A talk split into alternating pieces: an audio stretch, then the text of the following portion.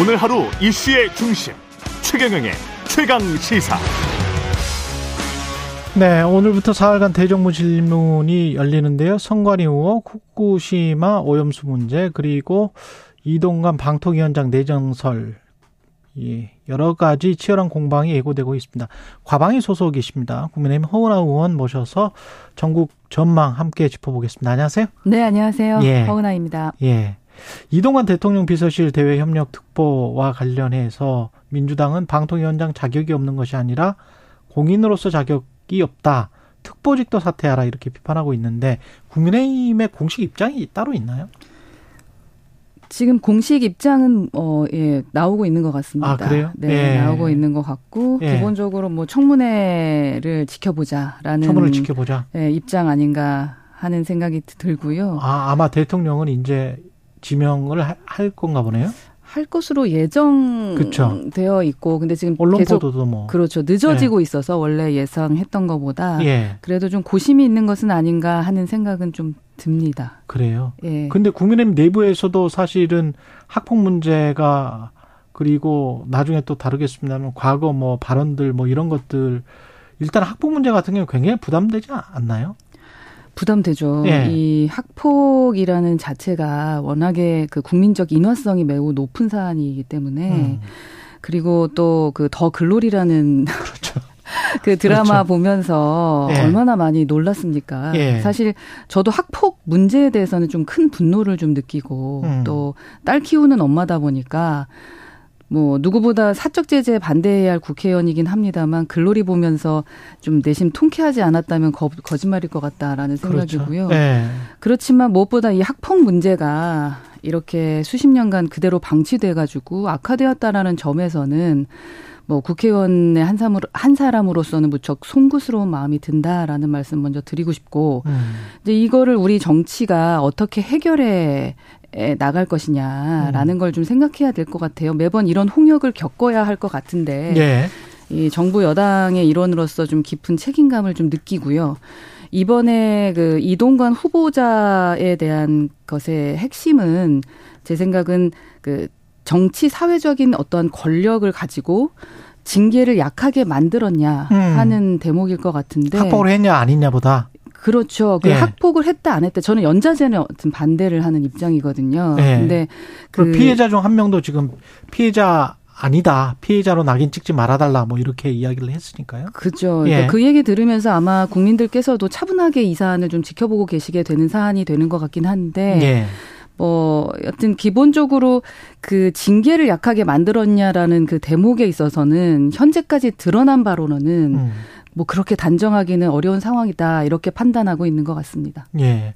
근데 김승유 이사장한테 직접 전화를 걸었고 김승유 이사장이 뭐 고대 경영학과 6일학번 대통령 당시 이명박 전 대통령과 동기 동창이었고 아주 친했었고 그리 그렇게 김승유 위원장한테 전화를 하니까 그 담임 선생님 교사한테 또 김승유 이사장이 또 이야기를 했단 말이죠. 뭐라고?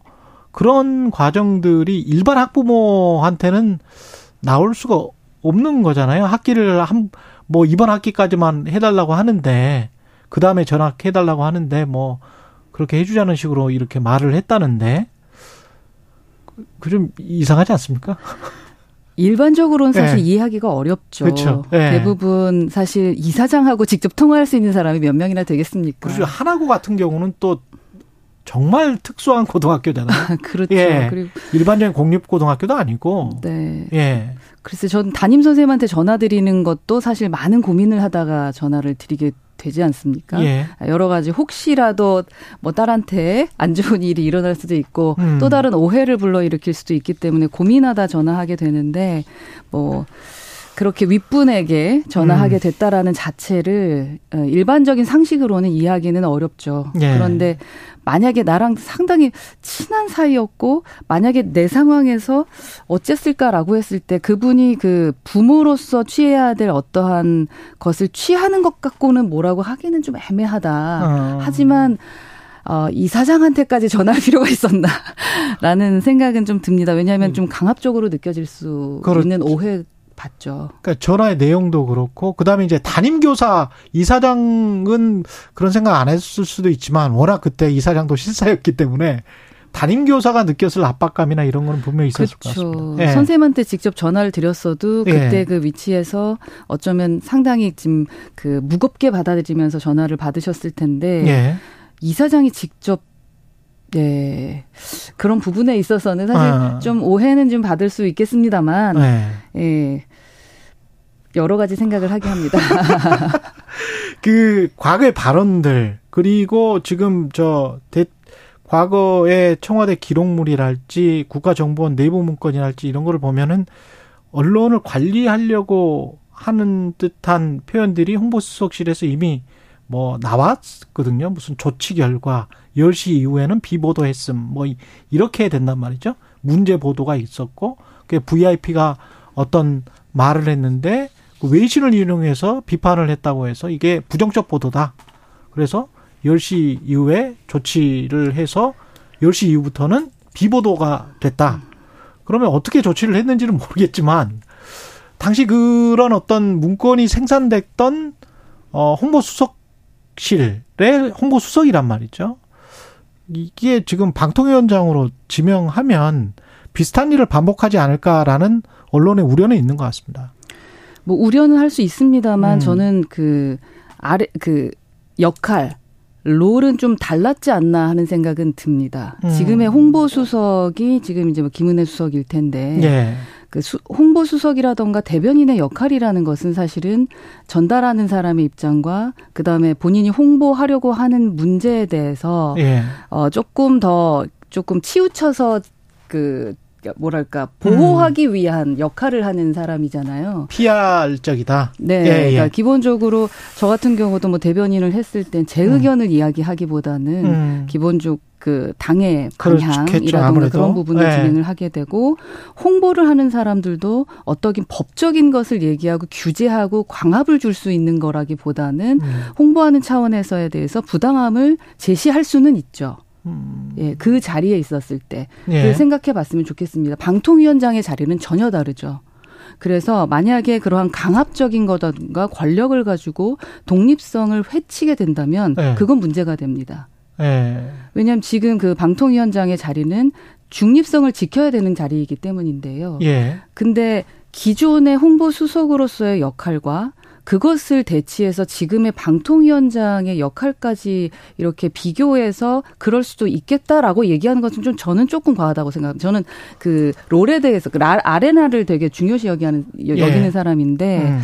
그때 홍보수석과 그때 대변인이었을 때 이분의 역할은 뭐였을까라고 생각해야지 음. 이동관이라는 사람 음. 누가 좋다 안 좋다를 생각해서 평가해서는 안 되지 음. 않나라는 그러니까 역할과 입장입니다. 책임이라는 측면에서 봤을 때는 네. 그때 그런 역할이 있었고 그런 책임 미 있었던 자리가 아니었느냐. 불만 제기를 할 수 있죠. 저 같은 아. 경우도 뭐 좀 허위 사실을 유포하는 것 같다라고 생각을 하면 예. 제가 그 언론사에 얘기하기도 하지 않습니까? 이건 예. 과하다. 사실 확인을 해봤느냐.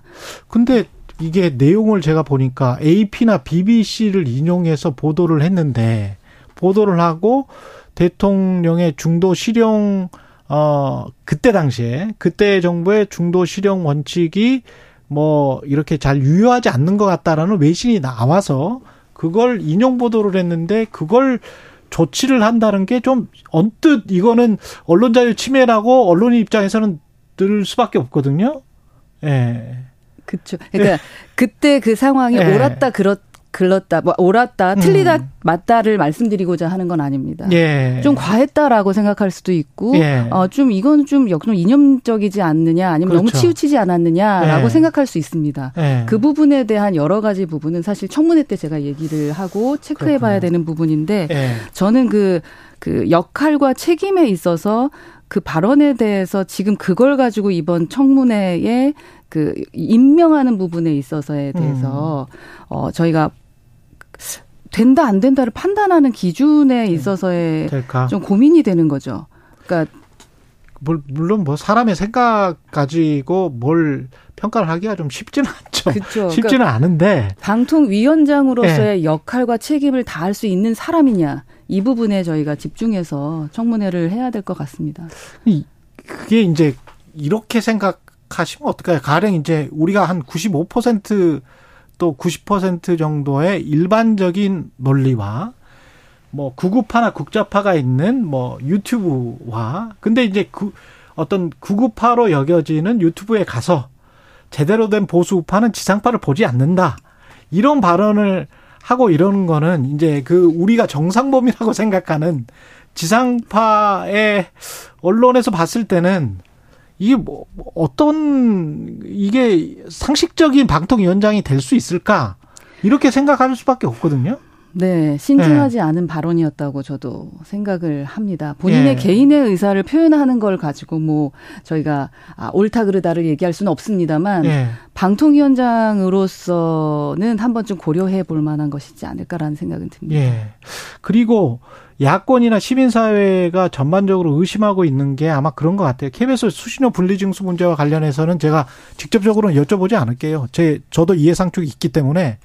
근데 전반적인 어떤 언론의 어, 통제나 장악의 수순으로 이런 이동관 특보까지 임명이 이렇게 쭉 진행되면서 뭐 추석 전에 뭔가 일을 다 끝내고 어, 어, 아주 우호적인 언론 환경에서 총선을 치르는 게 어, 유리하겠다라는 그런 생각으로 뭔가를 밀어붙인다. 이런 의심에 관해서는 어떻게 생각하십니까? 그렇게 이제 예. 끼워 맞추면 그렇게 느껴질 수도 있겠습니다만 예. 제가 그 과방위에 지금 3년째 있는데 수신료 분리징수는 사실 야당이 지속적으로 주장하는 바고 음. 저희가 야당이었을 때도 제가 주장했었고 방송법에도 제가 넣었습니다. 그래요. 왜 그렇게 했느냐에 대한 것은 사실은 정말 많은 국민들이 수신료 분리징수를 원하는 여론조사는 많이 나오지 않았겠습니까? 예. 그래서 여하튼 지금 지내왔던 시간이 3년이 넘었고 사실 기존부터 뭐 아. 민주당에서도 수신료 분리징수에 대한 법안을 많이 냈었죠. 음. 그렇기 때문에 그건 오래된 거라서 그거를 엮기는 좀 애매하다라는 음. 거고 또 그 뭐 방통위원장 아니 그 저희 과방위원장이 어 장재원 의원 위원장이 예. 옳은 부분을 갖고도 또 엮어서 말씀을 하시던데 예. 더 잘 아시겠지만 사실 1년 전에 이미 정해졌던 거지 않겠습니까? 아, 서로 놓지 않겠다라고 해서 행안위원장과 반반씩 하기로 했죠. 예, 반반씩 네. 해서 1년 뒤 바뀌기로 해서 음. 어, 5월 31일까지 진행하는 건 이미 정해져 있었던 거다. 음. 어, 어쩌다 보니 이게 연결이 되면서 진행하다 보니 충분히 그렇게 오해할 수는 있습니다만 음. 일부러 그렇게 껴맞추려고 한 것 같지는 않습니다. 음. 제가 과방위원으로 있었을 때. 그렇군요. 네. 예. 다른 이슈를 좀 가보겠습니다. 싱하이밍 중국 대사가 이재명 대표를 만나고 한국과 중국이 서로 지금 대사를 불러서 항의를 했는데 일단 싱하이밍 대사의 발언은 어떻게 들으셨어요? 싱하이밍 대사의 발언보다 그 자리에 있었던 이재명 대표가 대표. 상당히 당황스러웠겠구나라는 생각을 했습니다. 저도 상당히 당황스러웠고 예. 아마도 뭐 그렇게까지 얘기할까 그렇게까지 세게 발언할까라는 생각을 하지 않았을까라는 음. 생각이 좀 들었고요. 안 갔어야 됐다고 보세요? 그렇죠. 이게 국제 그 외교 무대를 음. 그 국내 정치용으로 쓴다라는 것이 얼마나 어려운 일인데 이런 이런 불상사가 나올 수밖에 음. 없는 거거든요. 그래서 조금 어 쉽게 생각하신 것 같다, 가벼이 생각한 것 같다라는 생각이 들고요. 예. 저는 그 외교에 있어서는 그 설익은 어떤 구호라던가 정념이 아니라 예. 현실의 그 입각한 당당함 이런 게 아. 필요하다고 생각을 하거든요. 제가 우크라이나도 다녀왔습니다만 러시아와 우크라이나 전쟁에도 마찬가지인 것 같아요. 거기에서의 외교에서 자유와 민주주의라는 가치를 기준으로 하면서 되게 음. 당당하게 외교를 하고 있습니다. 예. 그런 것처럼 저희가 갖고 있는 어떤 가치를 가지고 집 집중해서 우리의 국익에 대한 이야기를 해야 되는 부분인데 어 이거를 국내 정치용으로 쓰려고 하다 보니까 어. 아, 아주 큰 불상사를 어. 예. 그 전에 한국의 그 스탠스는 지금 한미일 뭐 협력 또는 동맹 강화 그리고 이제 중국과 약간 좀 뜨한 관계처럼 비춰졌다. 권영수 장관이 우리 최강 시사에 나와가지고 이제 중국으로 피벗해야 된다. 그런 이야기를 했었거든요. 근데 그 중국이 LG 디스플레이 뭐 공장 방문하고 그랬을 때를 생각해 보면 약간 시기가 늦은 것 아닌가 그런 생각도 좀 드는데 어떻게 보십니까 그런 것들은? 예, 저도 뭐 예. 방송에서 계속 얘기했습니다만 이제 예. 중국과 대화할 차, 차례다라고 예. 말씀드렸고요. 그 이게 외교라는 게 사실은 뭐 흑백이 아니지 않습니까? 그렇죠. 네. 기본적으로 어, 친구도 될 수 있고 적이 될 수도 있는 상황인데 네. 친구로 지내는 게 좋지요. 음. 예. 그래서 조금 더 좀 그 다가가려고 노력해야 되는 건 맞습니다. 예. 그런데 이번에 그 중국 그 대화에서 예. 그렇다고 해서 이렇게 서로 관계를 틀어버리게 되면은 그 또한 큰 문제가 될 수 있기 때문에 그렇죠. 더 다가서서 예. 예. 어 진짜 외교적 우위성 우리의 그 능력을 예. 좀 보여줄 때가 되지 않나 하는 생각은 듭니다. 적대적 관계로 확전돼서는 안 된다. 절대 안 됩니다. 예. 예. 그리고 국민의힘 같은 경우는 지금 조광특위를 출범시킨 거죠. 네네. 지난번에 12월에 비대위에서는 이제 42곳 조직위원장 인선하면서 친 이준석계 의원들 다 탈락했고 그 중에 한 명이시. 네. 예, 좀 다른 모습을 보여주실까요? 줄까요? 네, 뭐 예. 반면교사라고 했는데 과거 잘못에서 뭐 무엇이 잘못되든지 알아차리지 못하면은 어떻게 발전할 수 있겠습니까? 음. 어, 잘못 또다시 반복하지 않을 것이라고 믿고 싶습니다. 김기현 국민의힘 대표가 지금 취임 100일을 맞았습니다. 15일이 취임 100일인데 그동안 평가를 해 주신다면 어떻습니까? 어, 원내대표 때 제가 부대표였었고, 예. 일을 어떤 식으로 하시는지 잘 알고 있습니다. 상당히 성실하게 음. 일을 처리하시는 스타일인데, 어, 첫 시작이, 첫 단추가 음. 조금, 어, 긍정적이지 못하게, 예. 아, 끼어지다 보니까 오시는 길이 조금 힘들었겠다라는 생각은 들고요. 네. 제가 지속적으로 강조하고 있는 것은 이제는 당정일체론을 파기할 때가 됐다. 음. 그리고 당당하게 리더십 발휘를 하실 수 있는 어 그런 시점으로 100일이 되었으면 좋겠다라고 생각합니다. 요즘에 어 당내 그 뭐 여튼 잘 이렇게 예. 조화를 이루려고 노력하고 계시거든요. 예. 노력하고 계시는 이러한 부분들이 어 국민들께도 잘 보여질 수 있도록 같이 노력해야 어. 될것 같습니다. 당정 일체론을 파기할 때도 됐다는 건 어떤 의미일까요?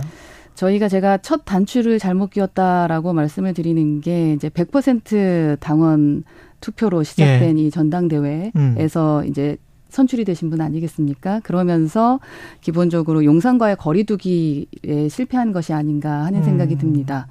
여당이라면 뭐 함께 가면서 시너지를 내는 것이 옳습니다만 그렇다고 해서 어, 입법부가 행정을 견제하지 않으면 안 되는 거 아니겠습니까? 예. 그래서 저는 이제는 이제 파기하고 기본적으로 네. 우리 당의 능력을 보여주면서 네. 그렇게 네. 우리 정부가 잘할 수 있도록 시너지를 내야 된다라고 생각합니다. 공천이나 뭐 이런 것도 좀 큰 그릇으로 친 이준석계랄지 뭐 여러 개들을 아우를 수 있는 쪽으로 품어 가야 된다.